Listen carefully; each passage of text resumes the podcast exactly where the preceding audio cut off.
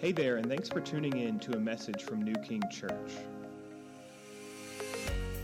We're a church located in South Burlington, Vermont, and our prayer is that this resource would help you find and follow Jesus. If you want to know more about our church and the ministries we have, check us out at newkingchurch.com.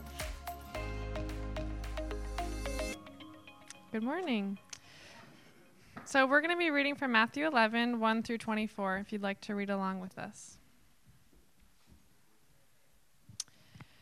When Jesus had finished instructing his twelve disciples, he went on from there to teach and preach in their cities.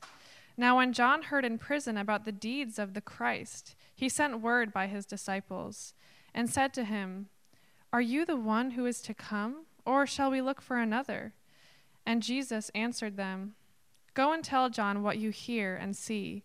The blind receive their sight, and the lame walk. Lepers are cleansed, and the deaf hear, and the dead are raised up, and the poor have good news preached to them. And blessed is the one who is not offended by me. As they went away, Jesus began to speak to the crowds concerning John. What did you go out into the wilderness to see? A reed shaken by the wind?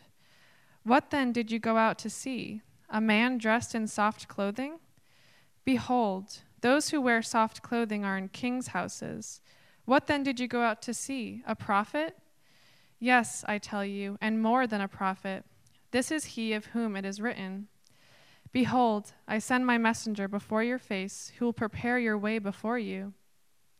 Truly I say to you, among those born of woman, there has arisen no one greater than John the Baptist. Yet the one who is least in the kingdom of heaven is greater than he. From the days of John the Baptist until now, the kingdom of heaven has suffered violence, and the violent take it by force. For all the prophets and the law prophesied until John, and if you are willing to accept it, he is Elijah who is to come. He who has ears to hear, let him hear. But to what shall I compare this generation? It is like children sitting in the marketplaces and calling to their play- playmates. We played the flute for you, and you did not dance. We sang a dirge, and you did not mourn. For John came neither eating nor drinking, and they say, He has a demon. The Son of Man came eating and drinking, and they say, Look at him, a glutton and a drunkard, a friend of tax collectors and sinners. Yet wisdom is justified by her deeds. Then he began to denounce the cities where most of his mighty works had been done, because they did not repent. Woe to you, Chorazin! Woe to you, Bethsaida! For if the mighty works done in you had been done in Tyre and Sidon, they would have repented long ago in sackcloth and ashes. But I tell you, it will be more bearable on the day of judgment for Tyre and Sidon than for you. And you, Capernaum, will you be exalted to heaven? You will be brought down to Hades. For if the mighty works done in you had been done in Sodom, it would have remained until this day. But I tell you that it will be more tolerable on the day of judgment for the land of Sodom than for you. This is the word of the Lord. Well, good morning, everyone. Frank, you got that timer going? Yes, sir. Good man. Oh, man, I got to get going. Hey, welcome to New King this morning. We're, we're so glad that you're here. Um, if you're new to New King and you're wondering who I am, my name's Eric. I'm part of the leadership team here. And uh, usually every four to five weeks, uh, I'm, I'm allowed to stand up and, and do a little sermon for you. And this is that week. Are you ready? Oh, yeah, this is going to be great the Lord has given me some really interesting insights uh, on this passage today. And uh, I can't share all of them with you, there isn't enough time. But if you're here today, if you're online today and you have doubts about who Jesus is, you have come to the right place. If you're here today and you are discontent with the church, you've come to the right place if you are here today and somehow you came through that door and you do not believe, if you're filled with disbelief, you have come to the right place because Jesus is going to answer all three of the, these things in this passage. Those in doubt, John the Baptist. Those with discontent, this generation. Those in disbelief, the three cities. Which category are you in this morning? Let's pray. Father God, help me as I try my best through the power of the Spirit to speak your word, to teach your word, to use the words of the living God to encourage and to help and to witness to the one, to Jesus. Help me prepare the hearts for those to hear that they may have ears to hear and eyes to see. I pray this in Jesus' name. Amen. Okay, John the Baptist, he brings his doubts. So, in the first three verses of this section, we have the question. So, in verses 1 through 3, we have the question. Uh, and then Jesus responds, and he responds with an answer and with an example. Okay, so there's the question, the answer, and then the example. You ready? When Jesus had finished instructing his 12 disciples, he went on from there to teach and to preach in their cities. So he's continuing his ministry. The previous chapter, he sent out the 12. Jesus is now continuing in Galilee to preach and to teach. And there's John the commentators always say this languishing in prison. I don't think that, I, I, when I think of languishing, I think of kind of sitting back, you know, and just kind of relaxing. I don't think it was quite as nice as the word languishing sounds in my mind. John was in prison. Why?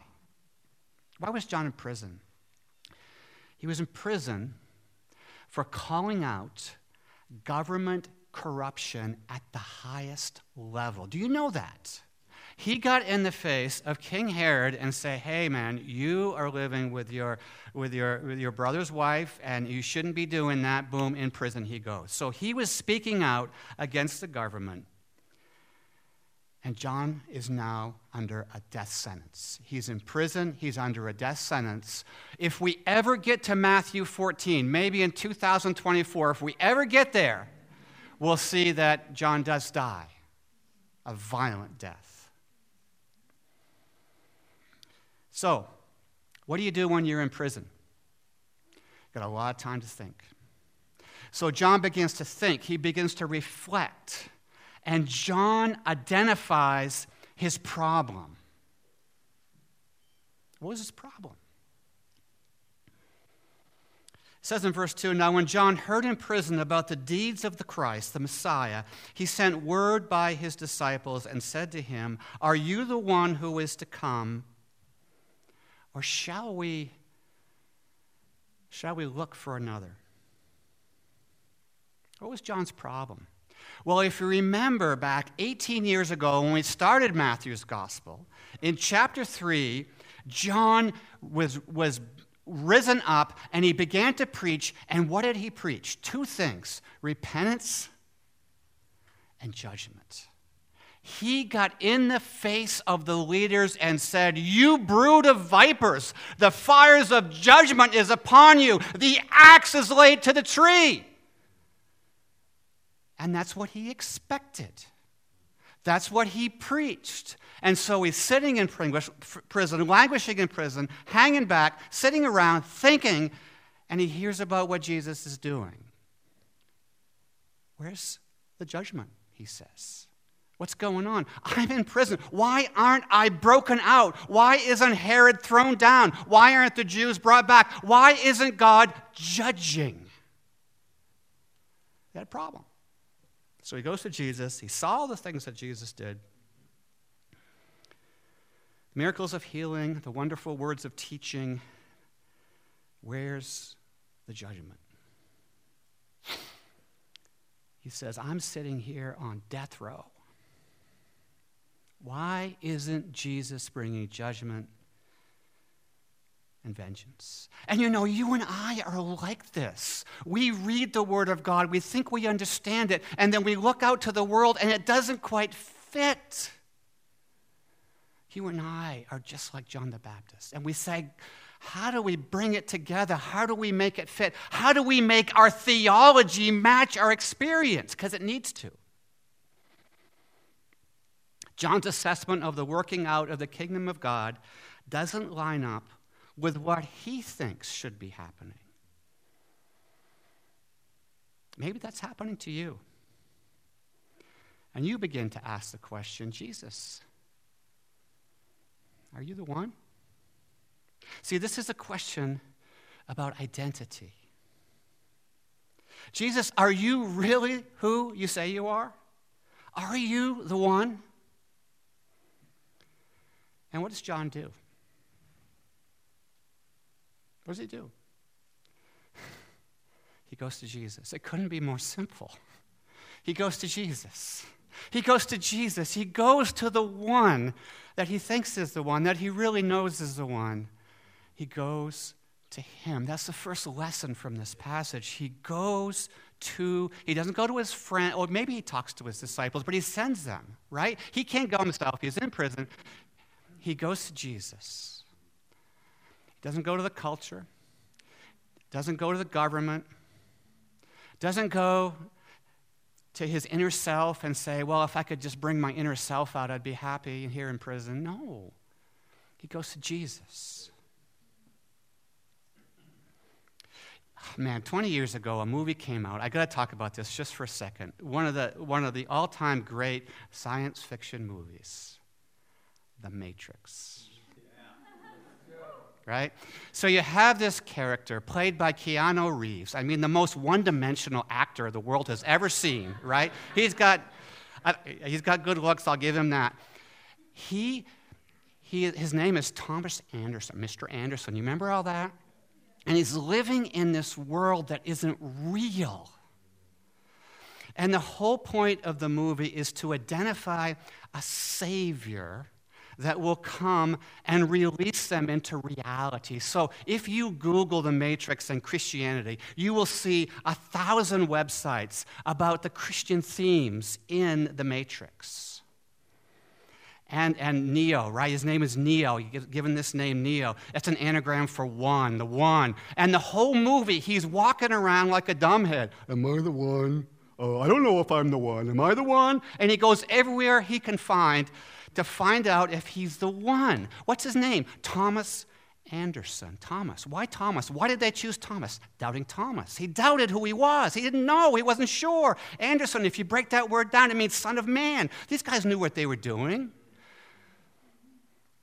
Jesus knows exactly who he is. He is the one, and He knows it. Sometimes people will say, if Jesus could come back today and see what we've made of Him, He would be sickened and say, You guys got it all wrong. I was just a good teacher. No! Jesus is the one. He is the Savior. He is the Messiah. He is the one that died for our sins. He is the creator and sustainer of the universe. He is the one, and this passage will prove it. Oh, man. Here we go. So, what does Jesus say? What does he respond? I got to get moving. 10 minutes into it already. The answer, verses 4 through 6. Are you the one to come, or should we look for another? Here's Jesus' answer. It's a surprising answer. You expect something completely different than this because just remember, John saw all the deeds, all the works of Jesus, and what does Jesus respond to? His deeds and his works kind of an answer is that? Verse 4 Jesus answered them, Go and tell John what you see and hear, or what you hear and see. The blind receive their sight, the lame walk, lepers are cleansed, the deaf hear, the dead are raised, the poor have good news preached to them. And then a little beatitude, a little fascinating beatitude. The blessed is the one who is not offended by me. So, how is this an answer? What is Jesus trying to get across to this man? this prophet of God, stuck in prison, on death row, what is he trying to say to him? Jesus is quoting the Old Testament. Jesus, when John's disciples come with the question, says, okay, let's go where? To Scripture. Are you starting to see what this message is about? When you have doubts, you go to Jesus, you go to Scripture, right? You go to Scripture. So Jesus quotes a very, very specific scripture from the Old Testament, primarily from Isaiah 35. Another great prophet, right? John would have immediately recognized this. See, Jesus is sort of giving a kind rebuke to John. John, my friend, you're a prophet. Let me direct your heart to another prophet, your predecessor, Isaiah. Remember what he said? The eyes of the blind shall be open, the ears of the deaf unstopped, the lame man shall leap like a deer. The tongue of the mute will sing with John. He's saying to him, John, have you forgotten your Bible? Have you forgotten your Bible? That's what Jesus is saying to us today. We have doubts. Oh, you've forgotten who I am. You've forgotten your Bible. Go to me. Come to me. Come to the Bible. Come to Scripture. That's what he's doing. Really, really simple. And then that funny little beatitude Blessed is the one who is not offended by me. It all hinges on that word offended. In the Greek, the word is scandalon. You know what word we get from that? Scandal. You like that? Uh, yeah, I don't know. Scandalon. Blessed is the one who is not scandalized by me. The word scandal means outrage to the point of rejection. So, what is Jesus saying here? He's saying, John, go to Scripture, remember your Bible, remember who you are, remember who I am. He's saying, Dear John, my teaching and my ministry is radical and revolutionary. I know that. It clearly goes against all the cultural norms of the day. It creates a reaction. It makes you uncomfortable. You feel the approach of identifying with me. You become part of the scandal. You're identified with it. Oh, but blessed is the man. Blessed is the man that feels this but doesn't depart. That doesn't go. You see, this is a good thing. If you really understand the gospel and the scandal associated with it, you will begin to feel what it means to be a Christian. You hear it, you feel it, you begin to understand it, you begin to own it, you begin to identify with it, but you don't depart. You don't leave. You're not outraged to the point of rejection. Blessed are you. Maybe that's you sitting here this morning. You believed in Jesus, and now you start to see his teaching. You begin to see it. You begin to doubt. You're offended in our society. Who wouldn't be offended by the teaching of Jesus? You're angry. You're outraged. Doesn't fit what you think the kingdom of God should look like. Is that you? Now we come to the example. We come to the example. What is the example? A man from the Old Testament, another prophet, Elijah. Don't have time to go into all this. As they went away, verse 7, Jesus began to speak to the crowds concerning John, and he starts running this whole story about Elijah. And he's basically saying, John is Elijah. If you believe it, if you have eyes to see and ears to hear. This is Elijah. Why? Well, first of all, he's a prophet. And he comes in the spirit of Elijah, all that stuff. But I want to focus on something else. Something else. If you read the story of Elijah way back in 1 Kings 18, you'll see that Elijah stands before 450 prophets of Baal, and what happens? You're shaking your head. He defeats them, takes them down. Unbelievable victory. And then in chapter 19, unbelievable victory uh, for God before these false prophets. Then chapter 19 shows up.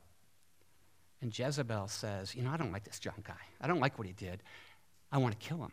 So we have the same thing. We have a death sentence coming down from the ruler. Same exact thing. And what happens to Elijah? He stands in her face and says, Try it. No. He hides under a tree, runs away, hides under a tree, and says, Oh God, kill me. And then he gets up from the tree, and where does he go? He goes to a cave, right? You know the story, right? He goes to a cave, and God says, Okay, Elijah, what are you doing here? What's up with this? 1 Kings 19, you got to read it. If you never read it, you got to read it. And God says, Okay, Elijah, I'm going to show you. This is identity again. It's exactly the same thing, it's identity. I'm going to show you who I am. And what happens first? Big hurricane comes. Hurricane before his eyes, and God says, I'm not there. What happens next? Anybody know? He sends an earthquake. Big earthquake. Whole place shakes. Everything. God says, I'm not there either. I know you think I'm there, but I'm not there. Last one sends fire. Big conflagration. Can't even say the word. I'm all, so excited. God's not there either. Where's God? What happens? There's a whisper. Right? You know the story. There's a whisper, there's a still small voice, and God says, That's where I am. I'm that whisper. I'm that whisper. I'm coming in a way that you can't imagine, a way that you can't, you think you know me. I'm coming in a whisper to your soul. I am coming in a whisper, in a still small voice, in a way of weakness that you will not ever expect. That's me.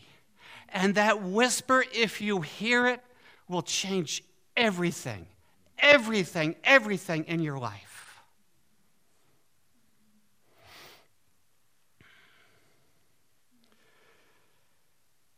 How does that little whisper change everything? Let's look at verse 12. I'm sorry I'm skipping a lot of stuff, but verse 12 is a fascinating verse. From the days of John the Baptist until now, Jesus says, kingdom of heaven has suffered violence, and the violent take it by force. What does that mean? We don't like that word violence today, but there it is twice. What does it mean? What is Jesus trying to say to John?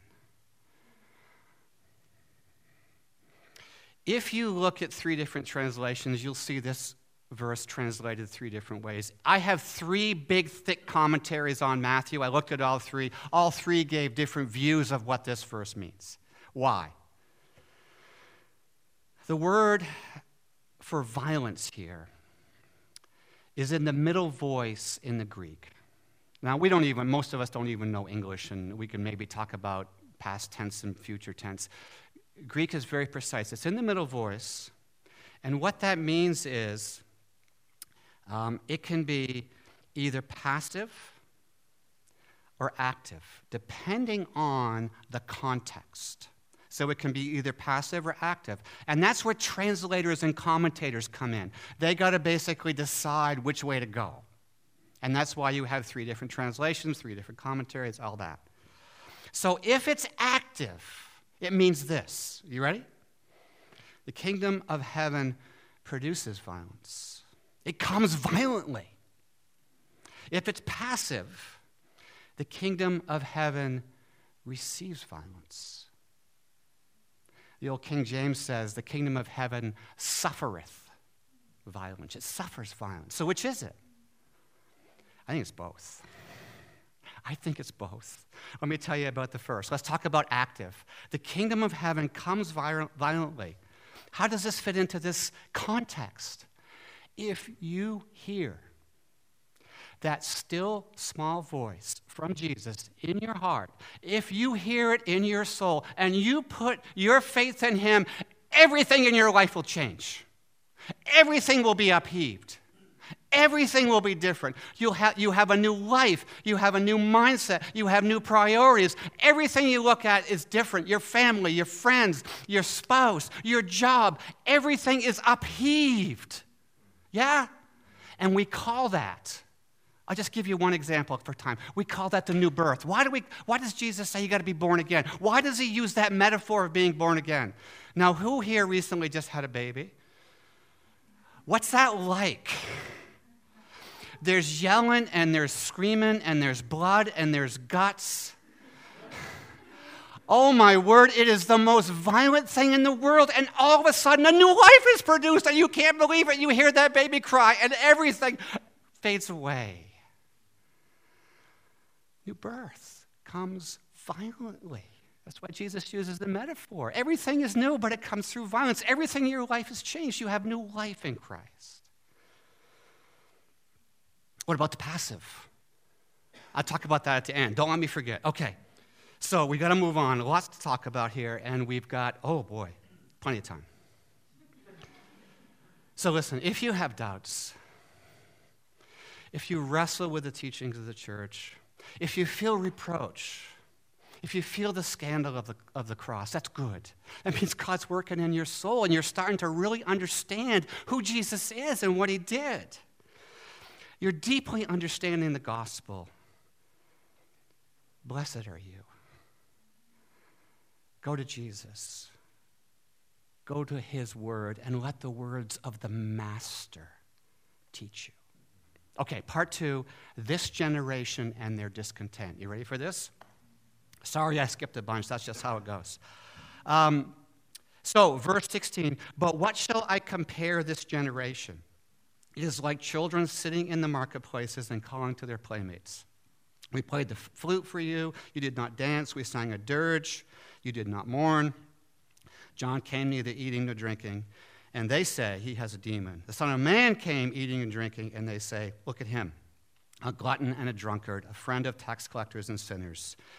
Yet wisdom is justified by her deeds. So, what's going on? Jesus is talking about a scene that he's seen, and everybody in that day has seen over and over kids in the marketplace playing games, right? Their parents are shopping, their parents are working, the kids get together and they play games. One says, Hey, let's play wedding. How about that? Let's play wedding.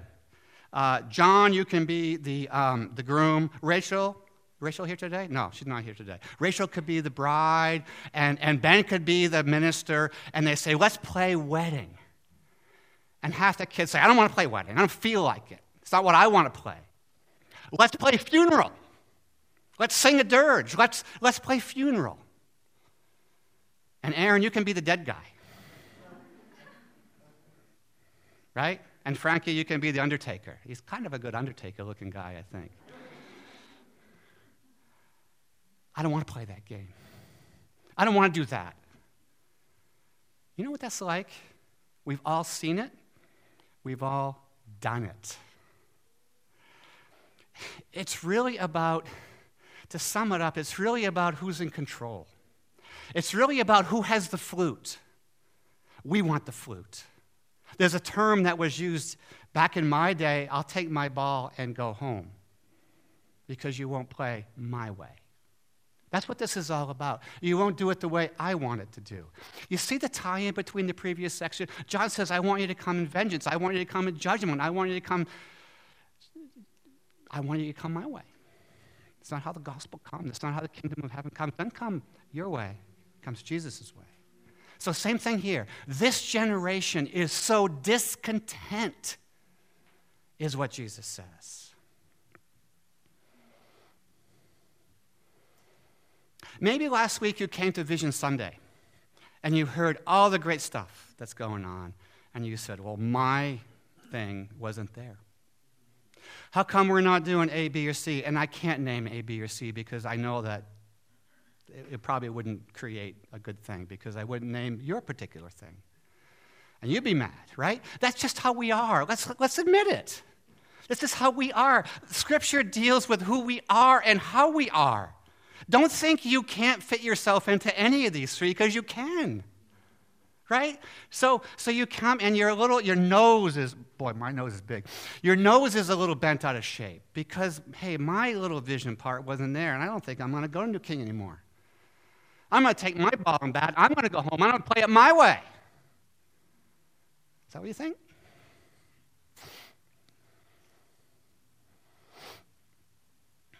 So then Jesus says,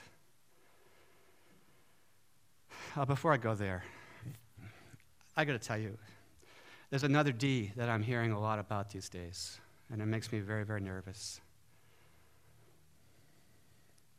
deconstruction. Holy smokes, I cannot tell you the number of Christians that I've heard use that term. Well, where are you in your walk with Jesus? Well, I'm deconstructing my faith. You know what? When you come to a certain age, if you've grown up in a Christian home, it's good to figure out what you believe. Don't get me wrong. But what I often see in this deconstruction of faith is I'm going to look at the main teachings of Christendom and I'm going to throw out what I don't like. I'm going to throw it out, right? I don't like male leadership. Yeah, I know us males have made a mess of it. We're not very good examples sometimes. That's what the Bible teaches it just goes on and on and on. Aaron says, Go, Eric, go, say it, say it, say it. I know what you're thinking.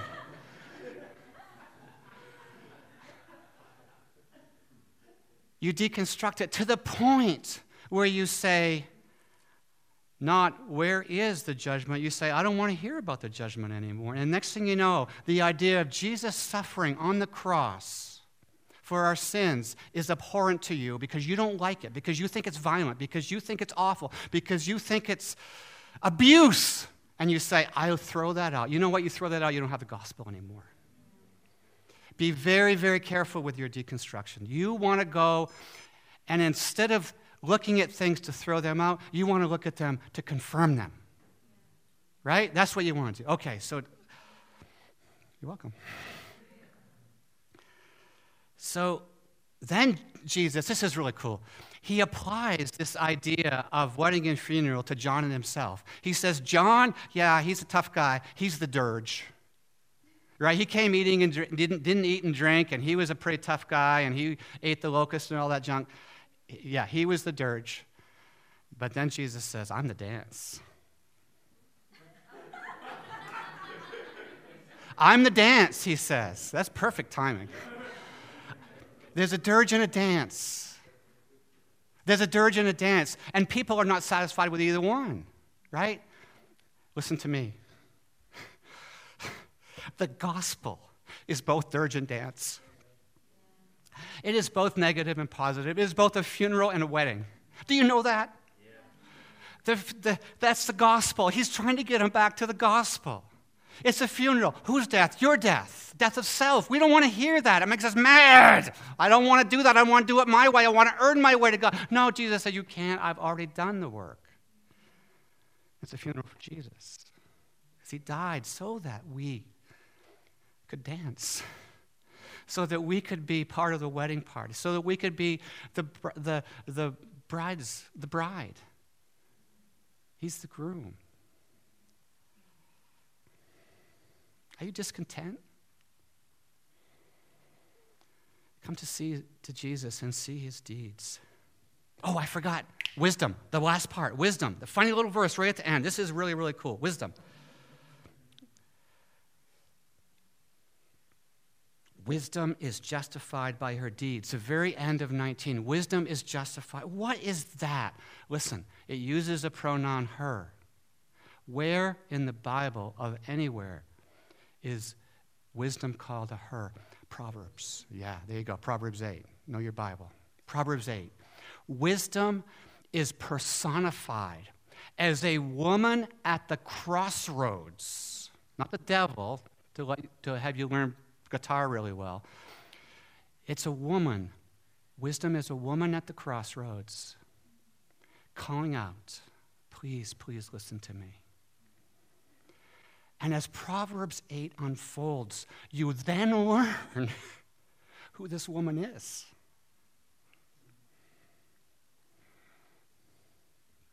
You know who it is? Wisdom says, When he marked out the foundations of the earth, there was I beside him. This is a quote from Proverbs 8.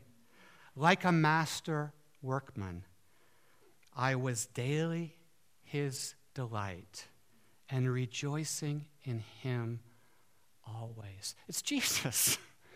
It's Jesus. That's who wisdom is, personified as a woman. Now think about that, Aaron. Think about that. Wisdom is a woman. Oh my word, we could talk about that for a long time. I can't. I can't. Are you discontent? Come to Jesus, see his deeds, soak in his wisdom. The end of Proverbs says, This is Sophia. The, the woman personifies wisdom, says at the very end, verse 35, For whoever finds me finds life. Come to Jesus. Okay, the last part. I got to go quick. Last part. Three cities and their disbelief, verses 20 to 24. This is the most sober of the three groups, and it's progressing. You come to doubt, you come to discontent, and now you come to full flown disbelief. And what does it talk about? I don't have time to read it. There's two main themes. Theme number one I saw the works of Jesus, I saw his mighty works, and I chose not to believe.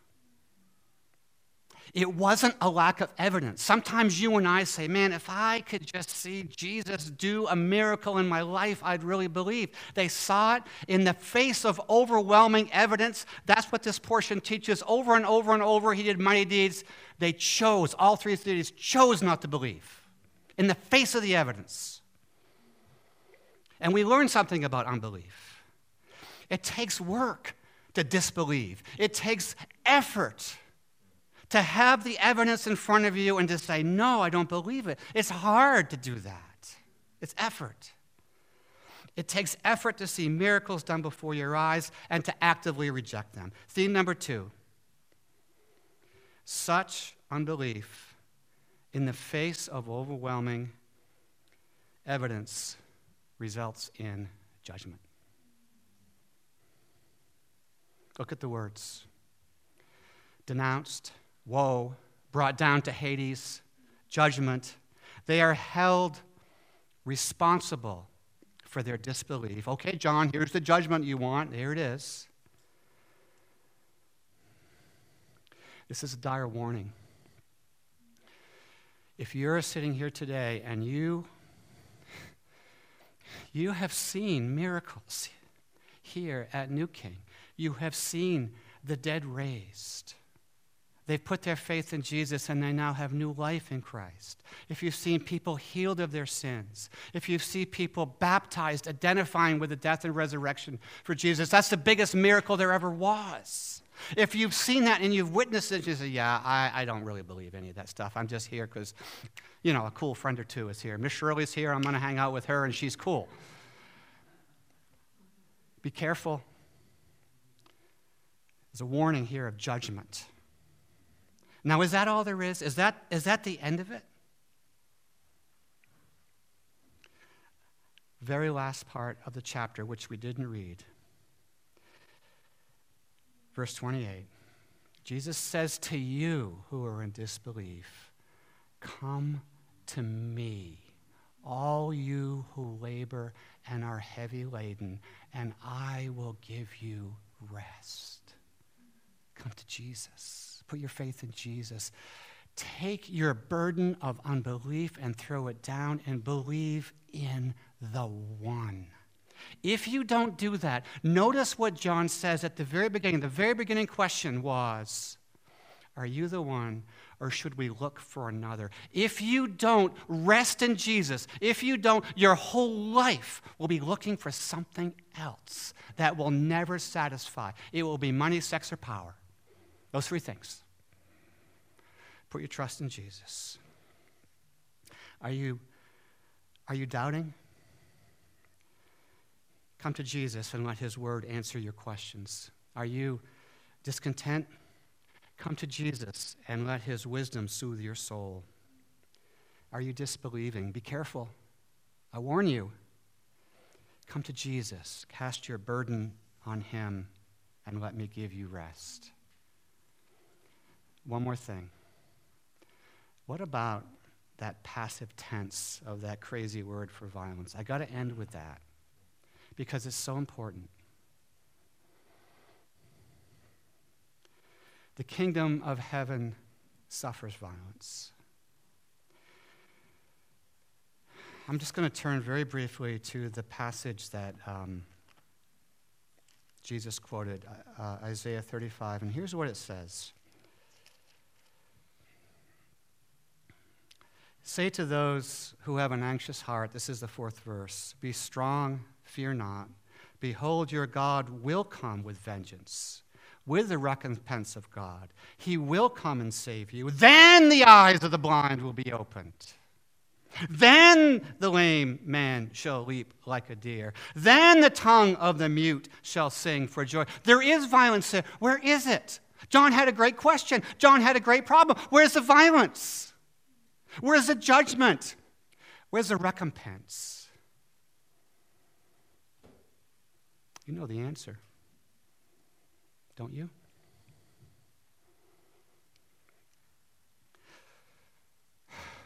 The kingdom of heaven suffers violence.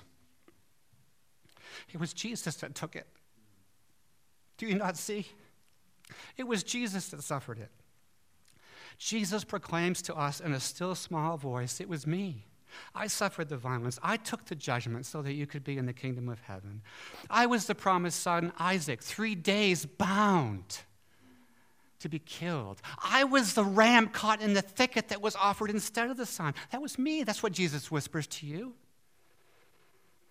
I was Joseph of old, cast in a pit, left for dead, sold into slavery. But I was the Savior that was delivered from that pit and saved a family and a people. In Egypt, the angel of death came through that very night to kill the firstborn. He was the lamb that was slaughtered. Jesus says, I was the lamb. It was my blood on the doorpost that saved that, those sons. I was Jonah cast into the sea to save the crew I was the one in the great belly of the fish for three days and three nights, brought back from sure death to preach the gospel to a lost city. It was me that bore the waves and the billows of all God's judgment and wrath. You see, if you get rid of the wrath, if you don't like it, you don't have the gospel anymore. That's who Jesus is. That's what he did for us. Do you not see that?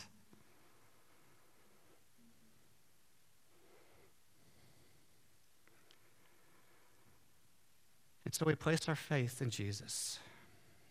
We go from death to life.